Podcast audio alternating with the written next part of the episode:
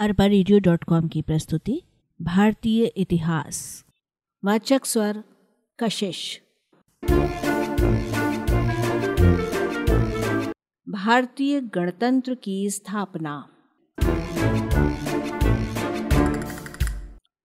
द्वितीय विश्व युद्ध के बाद इंग्लैंड यह समझ चुका था कि अब भारत में उसका राज नहीं चलेगा। इसलिए वहाँ के तत्कालीन प्रधानमंत्री एटली को 1946 ईस्वी में यह घोषणा करनी पड़ी कि वे जल्दी ही भारत को छोड़ना चाहते हैं। फिर उन्होंने सत्ता हस्तांतरण के संबंध में भारतीय नेताओं से बातचीत करने का विचार किया। उन्होंने अपने कैबिनेट के तीन मंत्रियों को अंतरिम सरकार बनाने और संविधान गठित करने का प्रस्ताव रखा। प्रस्ताव में कहा गया कि संविधान सभा में प्रांतीय विधानसभाओं द्वारा चुने हुए व्यक्ति और भारतीय रियासतों के राजाओं द्वारा मनोनीत व्यक्ति शामिल होंगे। इसे कैबिनेट मिशन कहते हैं। अंतरिम सरकार की स्थापना।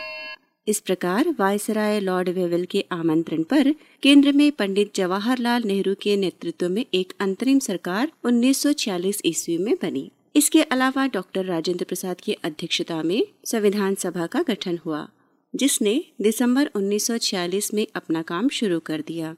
लेकिन मुस्लिम लीग तथा राजाओं ने उसमें भाग नहीं लिया था। लीग द्वारा पाकिस्तान की मांग। मुस्लिम लीग पृथक पाकिस्तान की मांग पर अड़ी हुई थी, लेकिन कांग्रेस शुरू से ही भारत का विभाजन नहीं चाहती थी। किंतु लीग अपनी मांग पर ज़ोर देने लगी। वह पहले अंतरिम सरकार में भी शामिल नहीं हुई थी, मगर बाद में शामिल होकर उसके कार्यों में बाधा पहुँचाने लगी।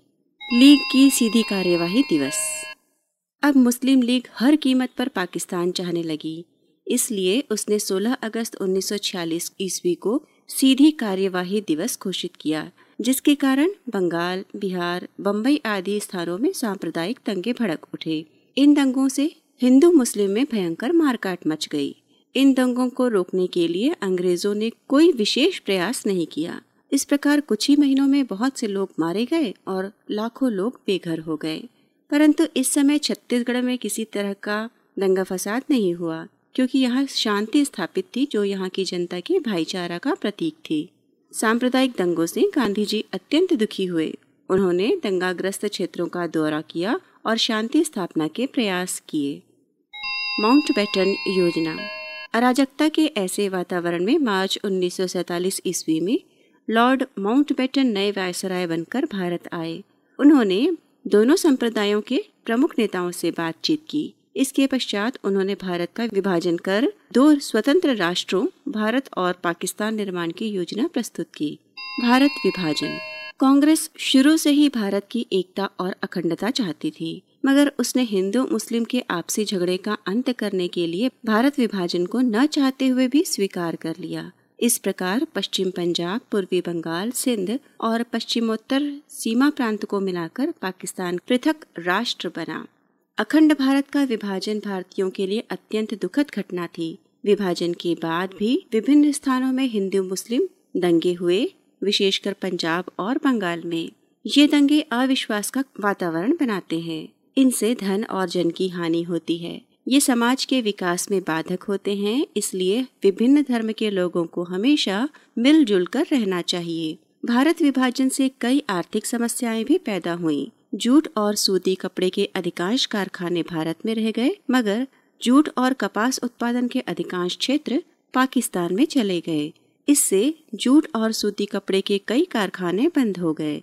गेहूँ, चावल और सिंचाई के अधिकांश क्षेत्र पाकिस्तान के क्षेत्र में चले गए। इससे कुछ दिनों तक भारत में अन्न का अभाव भी रहा। भारतीय स्वतंत्रता अधिनियम। माउंटबेटन योजना के आधार पर भारतीय स्वतंत्रता अधिनियम इंग्लैंड के संसद द्वारा 18 जुलाई उन्नीस ईस्वी को पारित किया गया। इसमें व्यवस्था थी कि 15 अगस्त उन्नीस ईस्वी को भारत और पाकिस्तान दो स्वतंत्र राष्ट्रों का रूप ग्रहण करेंगे। इसके बाद उन पर इंग्लैंड का कोई अधिकार नहीं रहेगा। स्वतंत्रता की घोषणा। इस तरह 14 अगस्त की आधी रात के बाद जब 15 अगस्त उन्नीस ईस्वी की तारीख शुरू हुई, तब पंडित जवाहरलाल नेहरू ने भारत की स्वतंत्रता की घोषणा करते हुए कहा, भारत में जीवन और स्वतंत्रता का उदय हुआ। संविधान सभा स्वतंत्र भारत की संसद के रूप में कार्य करने लगी। हमारे स्वतंत्र भारत के पहले प्रधानमंत्री, पंडित जवाहरलाल नेहरू और प्रथम गवर्नर जनरल लॉर्ड माउंटबेटन बने। पंडित जवाहरलाल नेहरू द्वारा 15 अगस्त की सुबह दिल्ली के लाल किले पर स्वतंत्र भारत का तिरंगा झंडा फहराया गया। संपूर्ण देश के साथ साथ छत्तीसगढ़ के रायपुर में भी तत्कालीन खाद्य मंत्री आर के पाटिल ने तिरंगा झंडा फहराया। इस प्रकार नए भारत के निर्माण का कार्य शुरू हो गया। देशी रियासतों, रजवाड़ों का विलय। स्वतंत्र भारत के सामने कई तात्कालिक कार्य थे। पहला कार्य था देश में राजनीतिक एकता स्थापित करना। 1947 में अंग्रेज़ों द्वारा सीधे तौर पर शासित होने वाले इलाकों के अलावा करीब 550 से ज़्यादा स्वतंत्र देशी रियासतें थीं, जहाँ अंग्रेज़ों का शासन नहीं था। स्वतंत्रता की घोषणा के समय यह व्यवस्था हुई थी कि इंग्लैंड से भारत के स्वतंत्र होने के साथ साथ सभी देशी रियासतें भी स्वतंत्र हो जाएँगी। यह निर्णय इनके हाथ में था कि ये स्वतंत्र रहेंगी अथवा भारत या पाकिस्तान में से किसी एक के साथ रहेंगी। लेकिन इन रियासतों के स्वतंत्र बने रहने से भारत की एकता एवं सुरक्षा खतरे में पड़ जाती। इसलिए देशी रियासतों के विलय का कार्य तत्कालीन गृह मंत्री सरदार वल्लभ भाई पटेल को सौंपा गया। सरदार पटेल छत्तीसगढ़ के रियासतों के विलय हेतु दिसंबर उन्नीस ईस्वी में नागपुर भी आए। उनके समझाए जाने से यहाँ के कुल चौदह रियासतों का भारत में विलय हो गया। कवर्धा, शक्ति एवं छुई खदान का विलय वहाँ के जन आंदोलन के बाद हुआ। इस प्रकार सरदार पटेल की सूझबूझ के कारण भारत की कुल पाँच देशी रियासतों में से अधिकांश रियासतों ने स्वतंत्रता पूर्व ही भारत में विलय स्वीकार कर लिया था।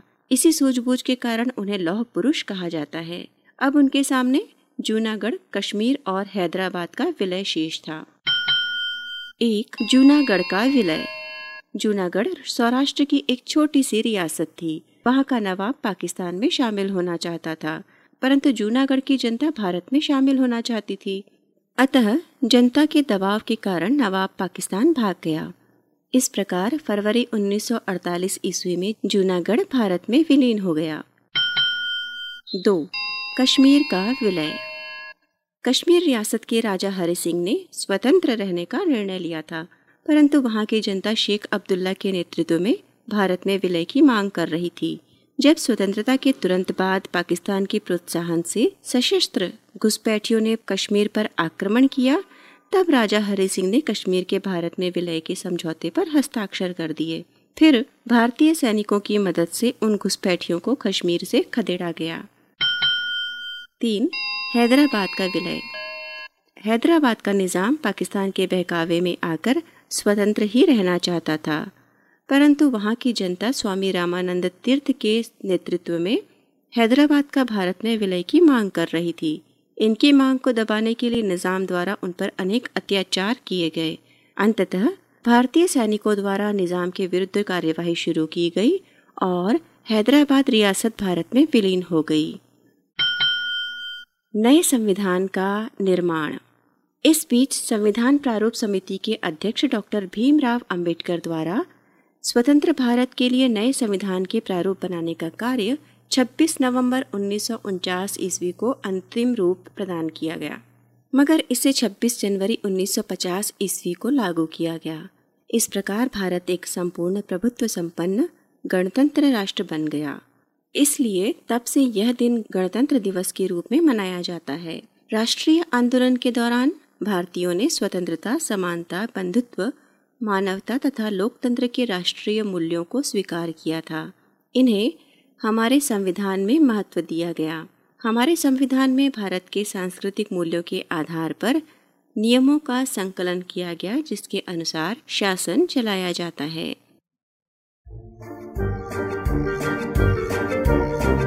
अरबा रेडियो डॉट कॉम की प्रस्तुति, भारतीय इतिहास।